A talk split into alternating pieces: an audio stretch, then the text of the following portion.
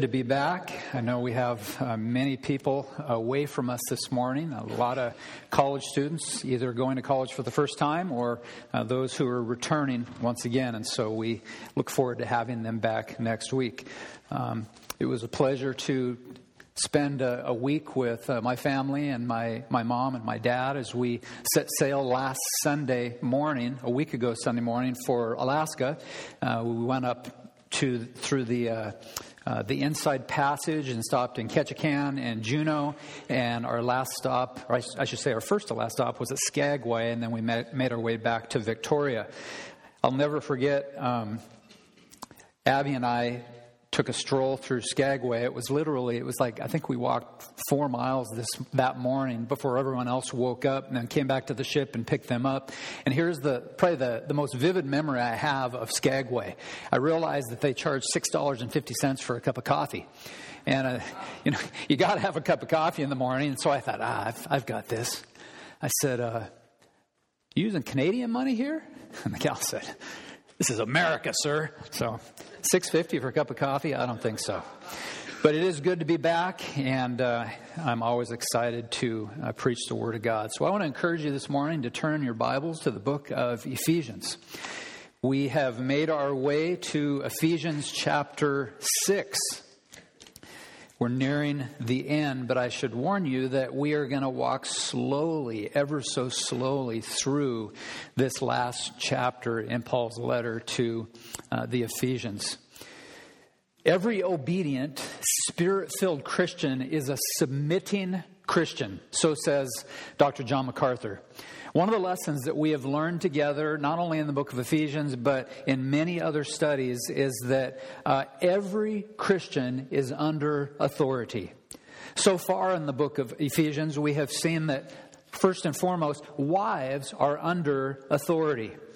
The wife, as we learn in Ephesians 5, is called, is commanded to submit to the authority of her husband. Husbands, likewise, are also under authority. The husband is called under the authority of God to love his wife as Christ loves the church. Today we will move to children. We, see, we see very vividly in Ephesians chapter 6 that children are called to submit to the authority of their parents. And so I want to begin by letting you know that this sermon will be in large measure devoted to children and teenagers. And that's probably the reason why none of the teenagers are sitting in the front row, because they knew it was coming. Yeah, and I see some of them in the back row. I'm kidding. Here's the question I would pose to, to children and to teens How many of you have ever done something wrong? And all the adults are raising their hands. When you, we'll, start really simply. When you, when you take that cookie that mom said you were not supposed to eat before dinner, you did something you were not supposed to. You did something wrong. In other words, you disobeyed. When you watch a television show or rent a movie or view a movie on Netflix that you know your parents would be against, you do something wrong, you disobey. Teenagers in particular, when you, when you break curfew, when your mom and dad says it's Friday night, you need to be in by 10 o'clock, 11 o'clock, 12 o'clock, 1 o'clock, whatever it is that your parents have ordained, when you break curfew, you do something wrong. That is to say, you, you disobey. Most people recognize that a, a given law implies a lawgiver. When we think about a law, we recognize that there is a lawgiver behind that law. And even though most Americans say that they believe in God, have you heard that one? 93% of Americans surveyed, did you get that? 93% of Americans surveyed, most of whom who say they believe in God, say this they and nobody else determines what is right and moral in their lives. 93 out of 100 Americans say they alone determine what is right and moral in their lives. They base their decisions on their own experience and even on their own daily whims.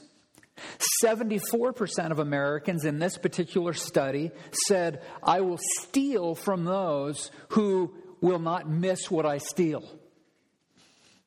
64% said, I will lie when it suits me so long as it doesn't cause any real damage.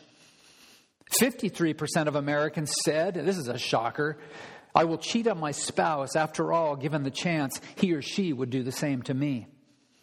30% of Americans said, I will cheat on my taxes to a point.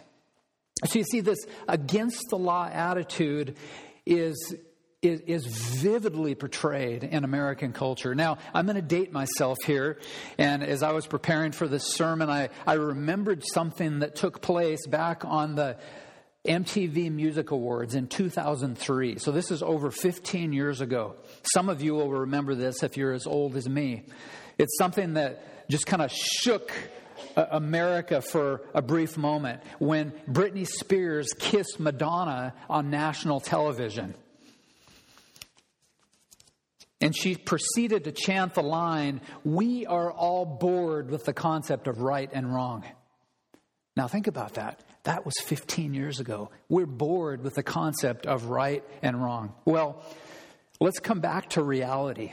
The Bible, as you very well know, describes what is right and wrong. The Bible tells very clearly that there is a personal God, and that personal God tells us how to live for our own good and for His own glory. Remember this God is our highest authority. His laws are binding on our hearts. His laws are binding on our minds. His laws are binding on our conscience. Deuteronomy chapter 4, verse 40. And you don't need to turn there, but we will come back to this verse later, Lord willing. Here's what Scripture says Therefore, you shall keep his statutes, that is God's statutes, and his commandments, which I command you today, that it may go well with you and your children after you, and that you may prolong your days in the land that the Lord your God is giving you for all time. With those thoughts, I want to have you stand with me as we look at Ephesians chapter 6, verses 1 to 4. The title of the message is The Deadly Danger of Dry Rot. Read along with me, beginning in verse 1. Children, obey your parents in the Lord, for this is right. Honor your father and your mother, for this is the first commandment with a promise that it may go well with you and that you may live long in the land. Fathers, do not provoke your children to anger, but bring them up in the discipline and instruction of the Lord. May God bless the reading of His word. Let's pray together.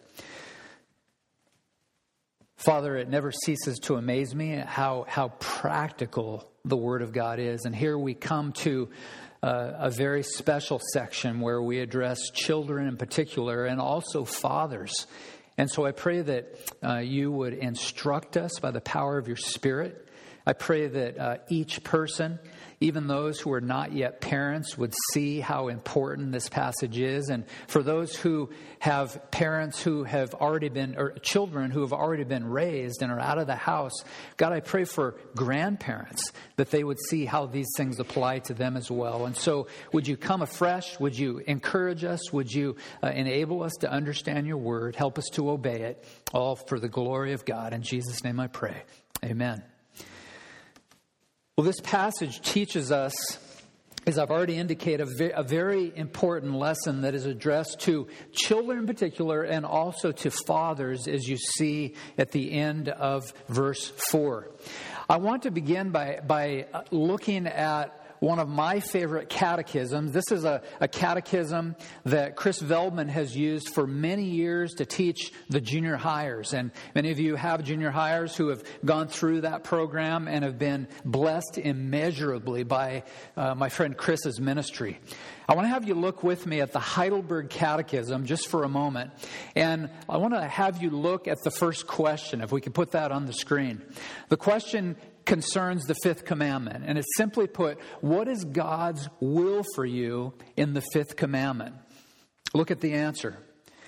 The answer is that I show honor, love, and faithfulness to my father and mother, to and to all who are set in authority over me, that I submit myself with respectful obedience to their careful instruction and discipline, and that I also bear patiently their failures, since it is God's will to govern us by their hand.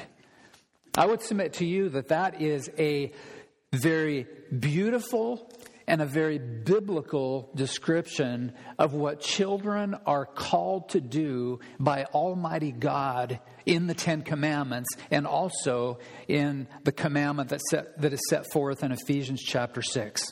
The message this morning has a very simple structure. I want to give you the overview in advance and then walk you through it together. First, I want you to look with me at the meaning of the command. In other words, what, what is the meaning? What is the, the basic understanding of what it means for children to obey and also to honor your parents? Then we're going to look, secondly, at the model of this command. There's a very important model that I hope you understand it in a more important uh, and penetrating way. And then finally, we will move to the third section of the message where we, we will discover the motivation or the motive for the command. We'll see three motives in particular.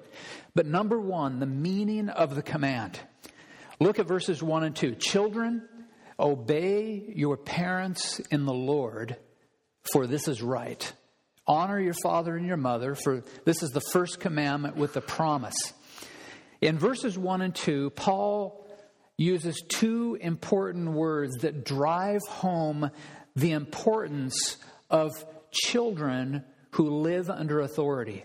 Children are called first to obey their parents, and they are also called to honor their parents.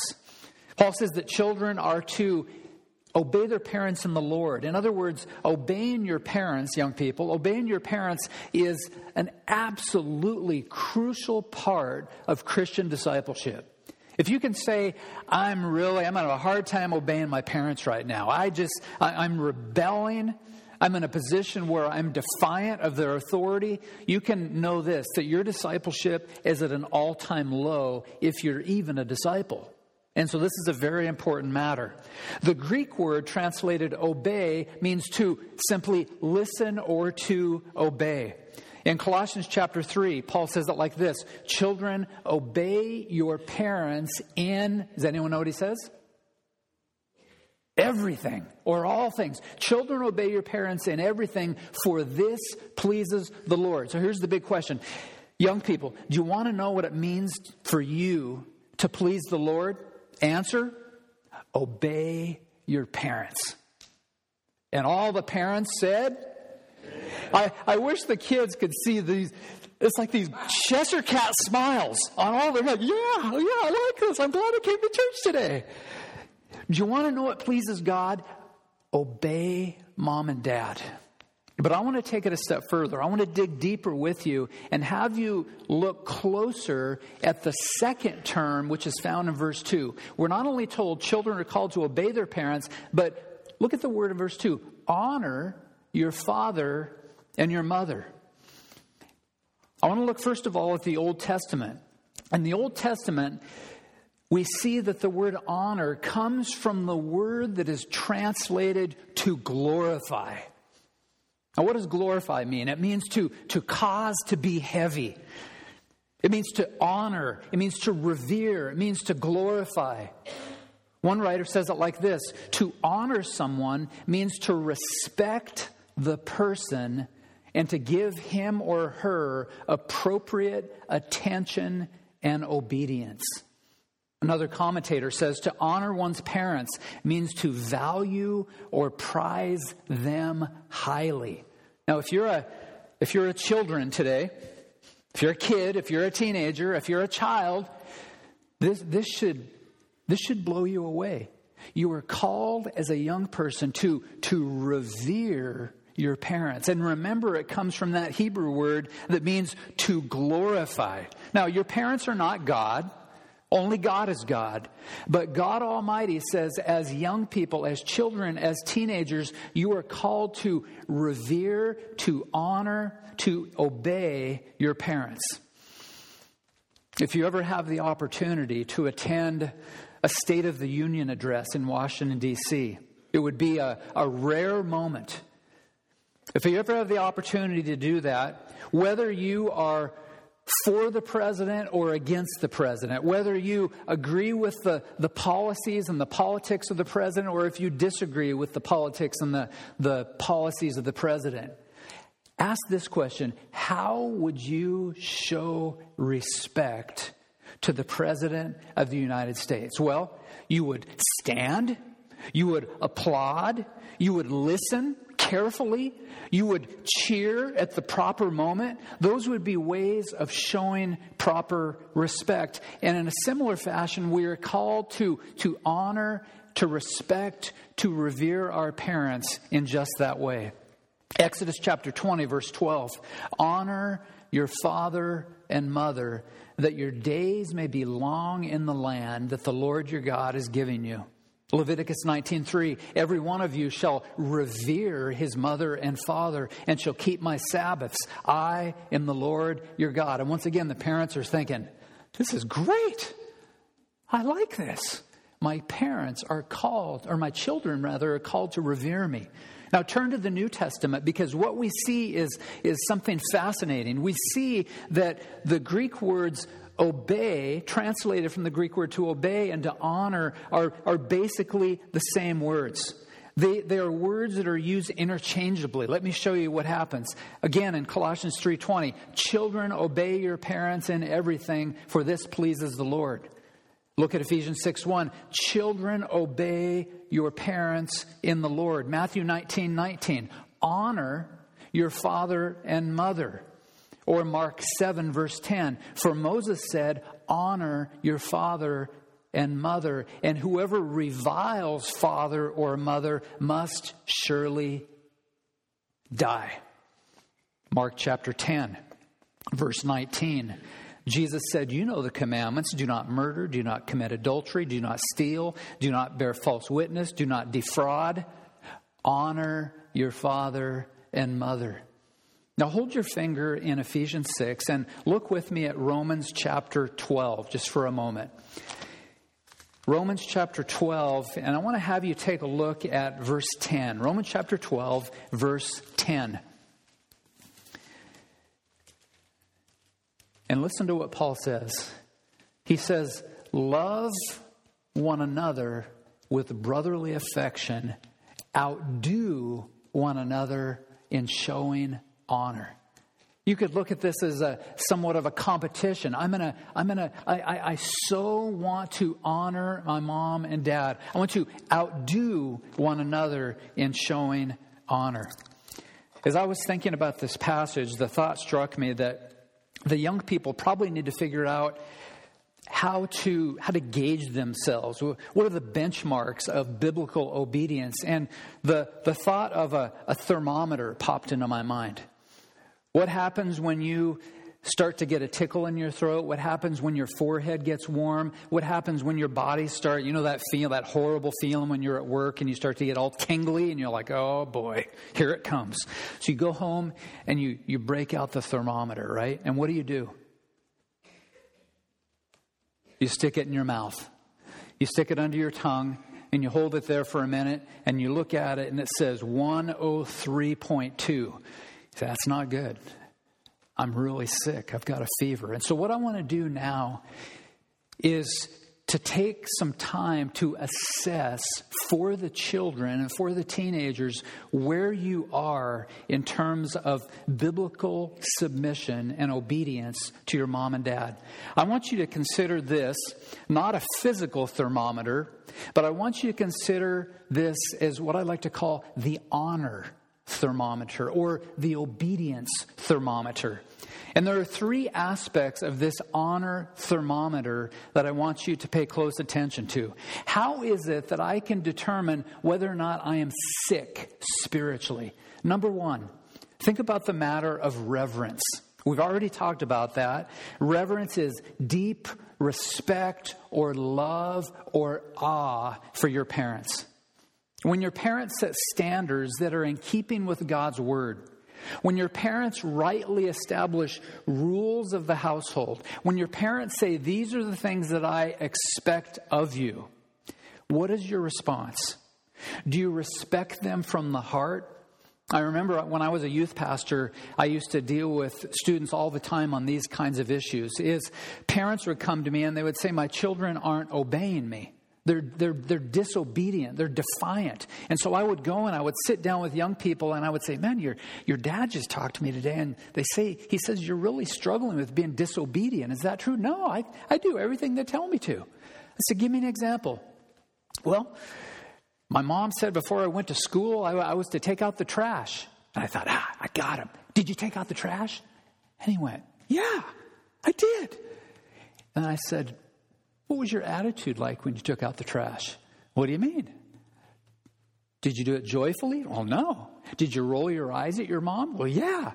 Did you stomp out to the front yard? Yeah. And I would say this then you didn't obey your mom. But I did what she asked me to do. Do you understand what I'm saying here? Is, is this is a matter of the heart. Are you obeying from the heart or do you rebel against your parents' authority? So, number one, in the honor thermometer, do you revere your parents? Number two, in the honor thermometer, obedience. Do you submit to the authority of your parents? C.S. Lewis, in his little book, entitled The Weight of Glory said this, and it's powerful, it's worth writing down. He said, Obedience, in fact, I, I, wish that every teenager would write this on their Pee-Chee or their notebook or in their Evernote account or on their steering wheel or wherever it is you can see this. C.S. Lewis said, Obedience is the road to freedom. I see lots of adults writing it down. Obedience is the road to freedom. When your parents ask you, once again, to be in at a certain time, do you obey? When your parents ask you, we would rather have you not associate with that group of friends. They're, they're bad. They're bad influences. Do you obey? Or do you sneak around with those friends so that your parents don't know what you're doing? When your parents ask you to do something or to not do something, what is your response? Are you an obedient child? Number three, thankfulness. Thankfulness. This simply means to have a spirit of thanksgiving. And so, very simply, young people, when, when your mom makes dinner, do you thank her? And it's not just eh, thanks, but it's, Mom, wow, thank you for that incredible dinner. When your father does something special for you, do you do you thank Him? When He goes out of His way to do something special or meaningful, do you thank Him? You just say, Mom, Dad, thanks for taking care of me. There's a book that will be released in a few short weeks by one of my favorite authors. He's a, a pastor on the East Coast. His name's Kevin DeYoung, and the title of the book is The Ten Commandments. And I, I commend it to you and actually recommend it highly. And here's what Kevin DeYoung says about this matter of gratitude as it relates to children. He said, Gratitude or thankfulness is one of the chief ways we can honor our parents. He says, I didn't understand this when I was a kid. But the life of a parent is one of constant sacrifice. It's joyful, but it's a sacrifice of parents' time, money, energy, desires, sleep, and sometimes tears. It's an office and a responsibility of great sacrifice. One of the ways we can show honor to those who have sacrificed so much for us is by simply being grateful. And that's, that's a huge takeaway this morning for the children and for the young people. One of the ways you can exercise biblical obedience is by simply being thankful for your parents. And so, simply put, honoring mom and dad is a matter of the heart. And I want to illustrate that by having you look with me at one other passage in John chapter 5. In John chapter 5, Jesus says something that I find very interesting and instructive. John chapter 5, beginning in verse 22. Here's what he says He says, The Father judges no one, but has given all judgment to the Son, that all may honor the Son just as they honor the Father. Whoever does not honor the Son does not honor the Father who sent him. Here's the lesson And it's an important lesson for all of us. To the degree that you fail to revere, obey, and show thankfulness to your mom and dad, to that degree, you fail to honor your parents in the way that God has commanded. And so I would ask the young people once again do you want to obey God? Do you want to please God? If you want to obey God, you want to please God, one of the greatest ways of doing that is by obeying your parents. Now, I want to move forward and look briefly at the model behind the command. The model behind the command. And have you look briefly with me at the example of the Trinity. Many of you have heard this rationale before, and so it will be a bit of review for you. But the Trinity provides us with a framework for authority. This is deeply encouraging for every wife, for every husband, for every child, for every employer, for every employee. For the Trinity tells us this the three members of the Godhead are equal. They're equal. And we understand that in this equal relationship among the members of the Godhead that the Son submits to the Father. And in the confines of the Trinity, we also recognize that the Holy Spirit submits also to the Son and the Father. And so, wives are called to submit to their husbands. Children are called to submit to their parents. Next week, we will see that employees are commanded to submit to their given employer. Finally, and we'll camp here the motive for the command. I should say the motives for the command. Motive number one, and we've seen this already. Motive number one why should I obey this command? Because God is our highest authority. God is our highest authority. And we need to believe that. We need to embrace that with all of our hearts. Here's what Deuteronomy chapter 26 says This day the Lord your God commands you to do these statutes and rules. You shall therefore be careful to do them with all of your heart and all of your soul. You have declared today that the Lord is your God and that you will walk in his ways and keep his statutes and commandments and rules and will obey his voice. And the Lord has declared today that you are a people for his treasured possession, as he has promised you and that you are to keep all his commandments, and that he will set you in praise and in fame and in high honor above all the nations that he has made, that you shall be a people holy to the Lord your God as he has promised.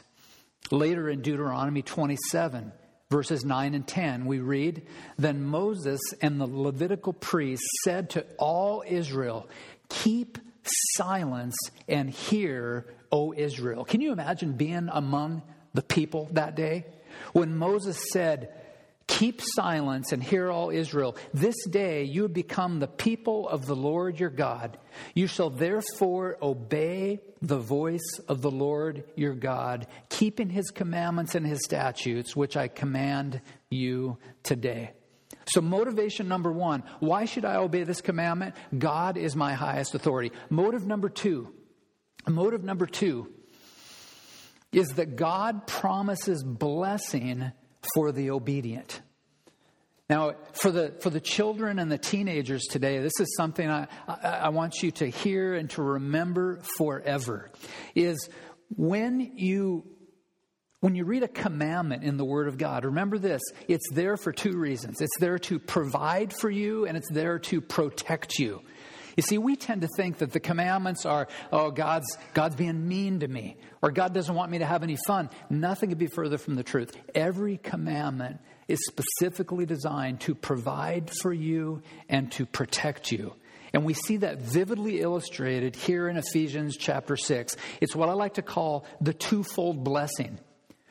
What is the blessing for the child who honors and obeys his parents? Verse 2 Honor your father and mother. This is the first commandment with a promise. In other words, if you obey this commandment, there is, there is a promise attached to it. Verse 3 that it may go well with you. That's the first part of the promise. This comes from a Hebrew term that means to be joyful or beautiful. Obey mom and dad, and the promise is one of, of joy and one of beauty. Deuteronomy chapter 28, verses 1 and 2. And if you faithfully obey the voice of the Lord your God, being careful to do all his commandments that I command you today, the Lord your God will set you high above all the nations of the earth, and all of these blessings shall come upon you and overtake you if you obey the voice of the Lord your God. The first part of the twofold blessing, that it may go well with you. Secondly, that, that your days may be long. That your days may be long. Verse 3 that it may go well with you and that you may live long in the land. Now, I promised that we'd come back to Deuteronomy chapter 4, verse 40. Therefore, you shall keep his statutes and his commandments, which I command you today, that it may go well with you and your children after you, that you may prolong your days in the land the Lord your God is giving you for all time. You might think of this as, a, as an umbrella, and we used to help our children as we were raising them in the early years understand that you put the umbrella up, and what does it do? It shields you from the rain. The umbrella of blessing for children is this you obey mom and dad, and the promise is long life. It may go well with you, and your days may be long. Motivation number three, and this is where the, the rubber meets the road. And listen carefully. And I can remember when I read this quote that I'm going to provide in just a moment, and it literally sent shivers through my body. Motivation number three is you will be miserable if you disobey mom and dad. When I was a youth pastor, I used to pray all the time. I mean, you know, the imprecatory prayers of the song. I used to pray for Joe Schmo and Sally if that they were going to disobey mom and dad. I would pray that they would be miserable. Isn't that mean? And I don't even know if I needed to pray it because it's what the scripture teaches. You will be miserable if you disobey, disobey your parents. Simply put, if you refuse to honor your parents, you will rot. You will rot. Here's the quote I read over 20 years ago. This quote comes from John Calvin's book, The Institute of the Christian Religion, which he first penned in 1536. And in 1536, when he was just a young man, a, a, newly converted young man, he wrote this book, and it is, it is one of the most incredible books that's ever been penned by a Christian man. I should also tell you that it was the number one selling book in France in the 16th century just after its release date. And now you ask Christians all over the globe, have you even heard of Calvin's Institutes of the Christian Religion? Many have not heard of it. Even more have never even opened the pages. Here's what Calvin says Those who abusively or stubbornly violate parental authority are monsters, not men. Isn't that something? You disobey mom and dad, Calvin says, you're not a man, you're a monster.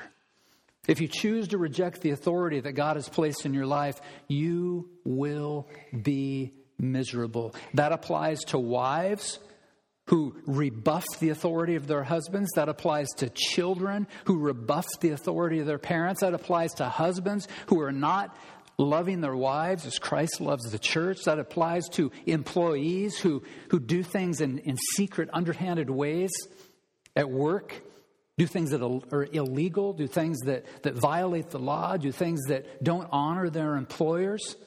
If you, reju- if, if you choose to reject the authority that God has placed in your life, you will be miserable.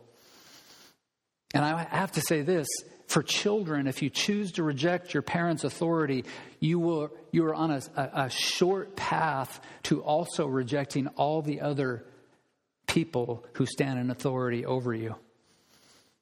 This is what you might call the deadly danger of dry rot. Now, dry rot, the dictionary definition is this it's a fungus decay causing timber or wood to become brittle and crumble to powder. I had never really experienced dry rot until we moved to Everson. Welcome to Everson. So, those of you that have been to our home, we have these, these kind of minor pillars out in front of our home. And is it foraging pillars? Three pillars in front of our house. And it, it really makes the house look beautiful. Well, one day, my wife came to me and she says, Honey, I think we have a problem. I said, What's going on? And she says, I think we have dry rot in the pillars. If you know me at all, you know that I was, oh man, I know how to fix that. I can't fix anything. I mean, I have a hard time putting gasoline in my car. And Jane says, What are we going to do? We have to fix it. And why are you laughing at me? And so I learned that, that what had happened, actually, Drain figured this out, is the sprinkler system had been set incorrectly. Instead of shooting only onto the grass, which I do know that, the sprinklers are for the grass, not for the wood columns. They had been day after day after day after day, probably for five years, unbeknownst to us, from the springtime and the summer, when the water's turned on, shooting at these pillars. And as we began to take this, the hammer and the chisel and started to chip it away, the more we chipped, the more we realized we got a big problem. Now, the good part of the story is that we had it fixed and we were able to, no, I didn't fix it. Someone else fixed it, right? Actually, Trine fixed it. she did great, right? And Chris Veldman helped us, right? But there's a lesson in this funny story. It's funny now, it wasn't so funny back then. Is that dry rot doesn't happen overnight.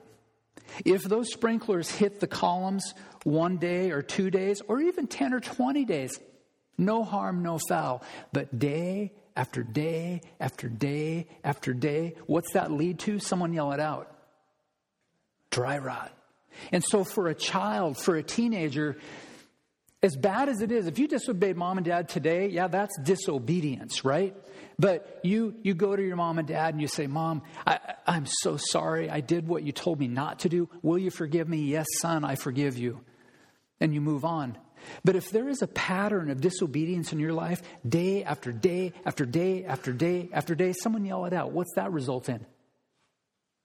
Dry rot dry rot. And what I'm trying to say, what the Word of God is trying to say, is that will literally ruin your life.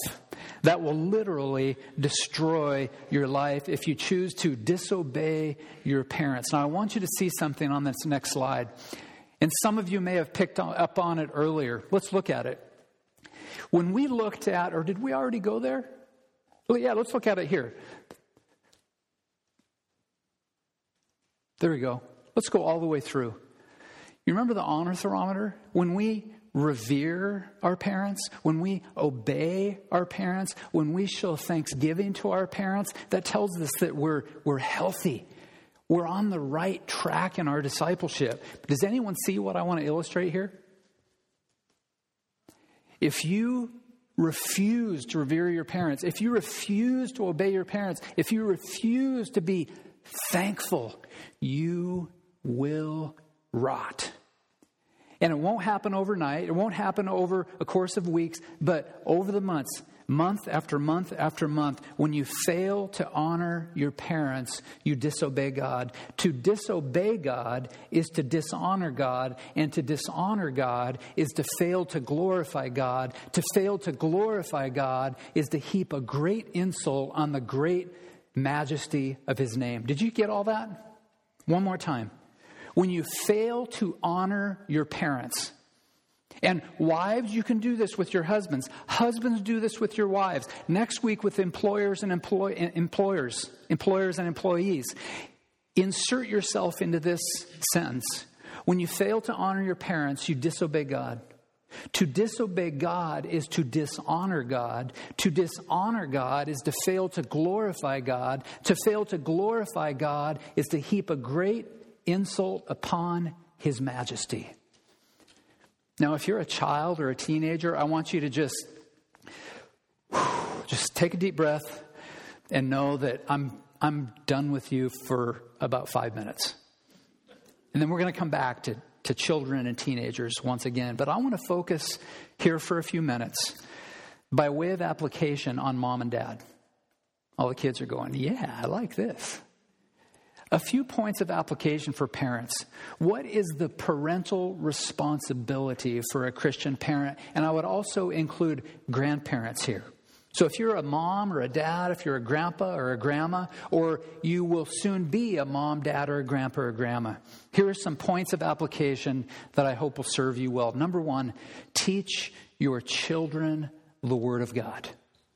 Teach your children the Word of God. Would you turn to Deuteronomy chapter 6? Deuteronomy chapter 6, and a massively important section of Scripture for moms and dads.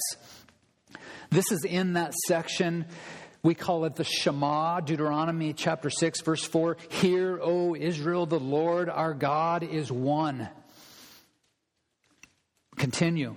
You shall love the Lord your God with all your heart and all your soul and all your might. And these words that I shall command you today shall be on your heart. You shall teach them diligently to your children and shall talk of them when you sit in your house and when you walk by the way and when you lie down and when you rise.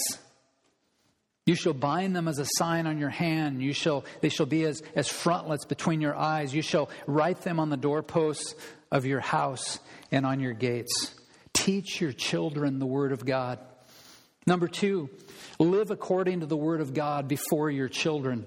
It was Dawson Trotman who rightly said so many years ago that more is caught than taught. Now, that doesn't mean you don't need to teach. That doesn't mean you don't need to teach, but he's right. More is caught than taught. Teach your children the Word of God, but also demonstrate what it means to live out the principles of God's Word.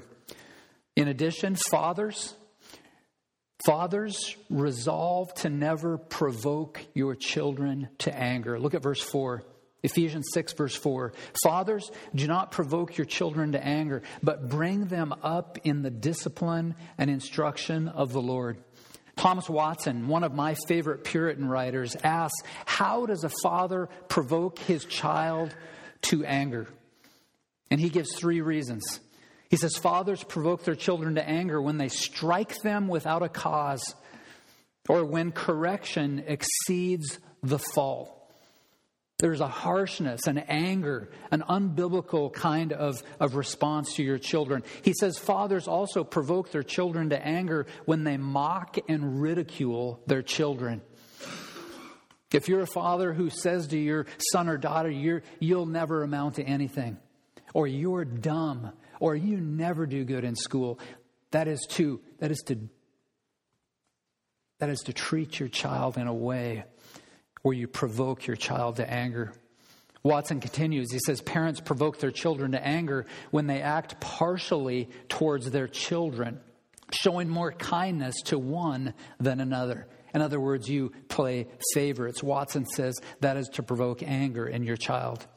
Number three, the third point of application demonstrate what it means to live under authority. Demonstrate what it means to live under authority. It was strange of all people, it was the Duke of Windsor that said, The thing that impresses me most about America is the way that parents obey their children. Did you get that? I see it all the time. The thing that impresses the Duke of Windsor more than anything is the way that parents obey their children. Tedd Tripp, the author of Shepherding the Heart of a Child, says when we allow our children to become independent decision makers, we give them a false idea of liberty and a mistaken notion about freedom. Freedom is not found in autonomy, it is found in obedience. You remember what Lewis said? Obedience is the pathway to freedom. Number four, connect with your children. Connect with your children. Here, relationship is the key. The late Howard Hendricks said this, and it, it is so, so wise. He says, Rules without relationship equal rebellion. Dads, are you wondering why your child is rebellious? Ask this Do I have a relationship with my daughter? Do I have a relationship with my son? Because rules without relationship equal rebellion. Tedd Tripp continues. He says that the heart determines behavior. If you address the heart biblically, the behavior will be impacted. And so, mom and dad, as you're disciplining your children, as you're raising your children, as you're discipling your children, the key issue with your child is the heart. Is you're going after the heart. The behavior follows from the heart. Number five, discipline your children. And I say this most dogmatically to fathers in particular steer clear of passivity, right? Dads, if, if you and your wife are in the room, who is the first person to get on the matter of discipline? It's you. You don't delegate that to your wife. Here, here, here is what I learned in my home. When my dad was at work and my mother had to take out the rod, spank me, this was the rule that when dad got home, I was getting another one. It was going to be even harder. You know what that means? It means I didn't get very many spankings right? But what that taught me was this is the father is the head of his house. The father is the leader. He is the first line of defense. Proverbs 22, verse 15, and we don't have time to look at all the, the ways that culture is affecting the way we discipline our children, but remember what the Word of God says folly is bound up in the heart of a child, but the rod of discipline drives it far from him. I hear it all the time. I refuse to spank my child. Guess what? You're just asking for a rebellious child. Proverbs 19:8 Discipline your son for in that there is hope. Do not be a willing party to his death. Do you hear what Psalm is saying there? If you refuse to discipline your children, you're just you're just casting a death sentence on your children. Proverbs 23, verse 13 Do not withhold discipline from a child. If you strike him with a rod, he will not die. If you strike him with the rod, you will save his soul from Sheol. Number six, and most important, point your children to the cross. And remember, it's a matter of the heart. Point your son or your daughter to the cross, for only in the cross of Christ can our children experience true freedom true forgiveness and learn by God's grace to honor and respect and show thankfulness to their parents. You see, the central focus of parenting, you see, is the gospel. It's not behavior modification. The central matter of parenting is the gospel. I want to give a seventh point of application, and it is probably the most practical point I can give. Are you ready? If you're a mom or a dad and you're looking for, for good help to move forward in parenting in a gospel centered biblical way, I want you to sign up to attend Ken and Tammy Alsom's parenting class. They will be using the book by Tedd Tripp, Shepherding the Heart of a Child. And Doreen and I have gone on record, have been saying this for almost 15 years. It is the best parenting book that's ever been written. It really is.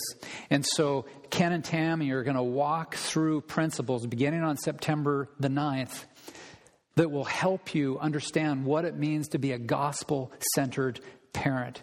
And so I would say do whatever you have to do to get to this class. If you will go in the foyer after the service, a table is set up and you can visit with Ken and Tammy. My goal for Ken and Tammy is that their sign up sheets will be filled up today.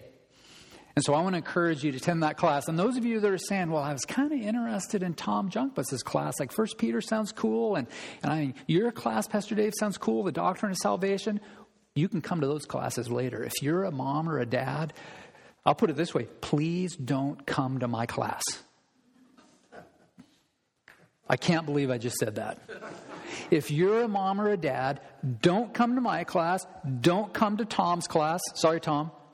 Go to Tan- Ken and Tammy Alsom's parenting class. These other classes will be offered down the road. Here is the, the, the, the takeaway today, the, the big idea, the truth point. Children, as I promised I would come back to you, are commanded by God to honor their parents. I do want to add if, if your mom or dad instructs you to do something that is strictly forbidden in the Word of God, this is what you're called to do you disobey your parents. Did everyone hear that? If your mom or dad ask you to do something that is forbidden by Scripture, you were to disobey your parents. I have rarely seen that take place in 26 years of ministry. Children are commanded by God to honor their parents. So I want to conclude with a few points of application for children and for young people. And I want to say it this way if you're a child, if you're a teenager today, and the Word of God has been communicating some very important lessons to you. There are four different responses that you might have. Number one, you may need to affirm your commitment to honor your parents. Maybe you've been in a period of rebellion. Maybe you just struggle with obeying your mom and dad. You might need to go to mom and dad today, maybe at lunch or maybe at dinner or sometime over the course of today. And I'd encourage you to do it today and say, Mom, Dad, I heard the word of God today. And my commitment is to honor and respect and obey you. Number two, you might be here and you need to reaffirm your commitment to honor your parents.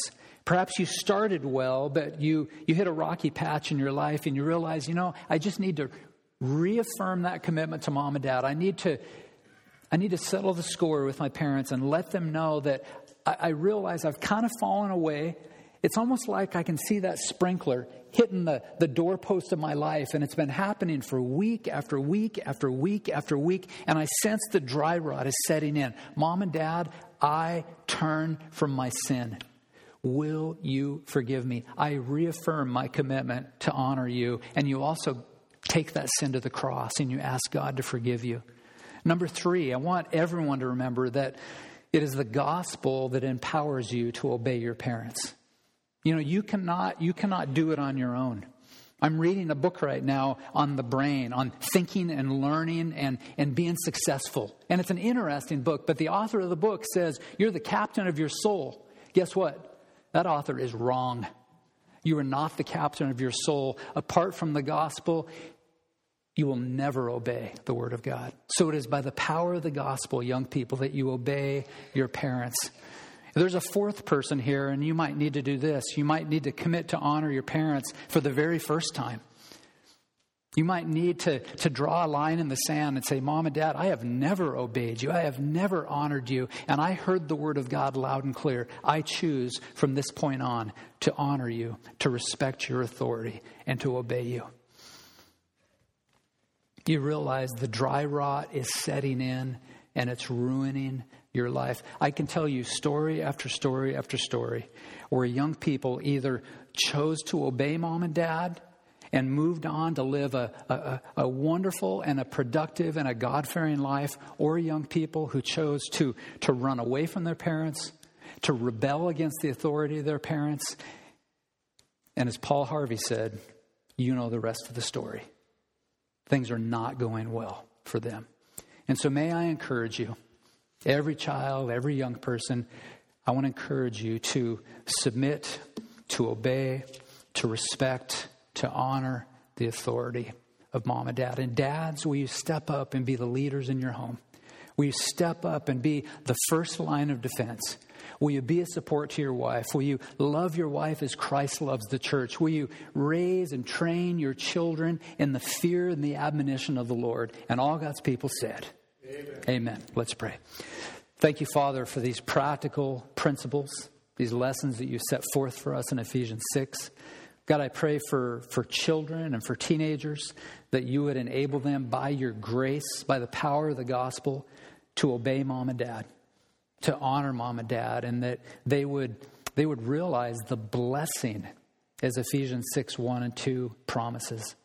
God, I pray for, for fathers in particular that they would be the first line of defense, that they would lead their homes with, with humility and contrition, that they would be men who tremble at the word of God that their wives would be encouraged by the, the leadership of these men. I pray that the children, boys and girls, and young men and young women would be encouraged to know that fathers love them so very much, that mothers love them so very much. So, would you help us here at Christ Fellowship to be a good example for living out these principles, these very important principles that involve authority and submission?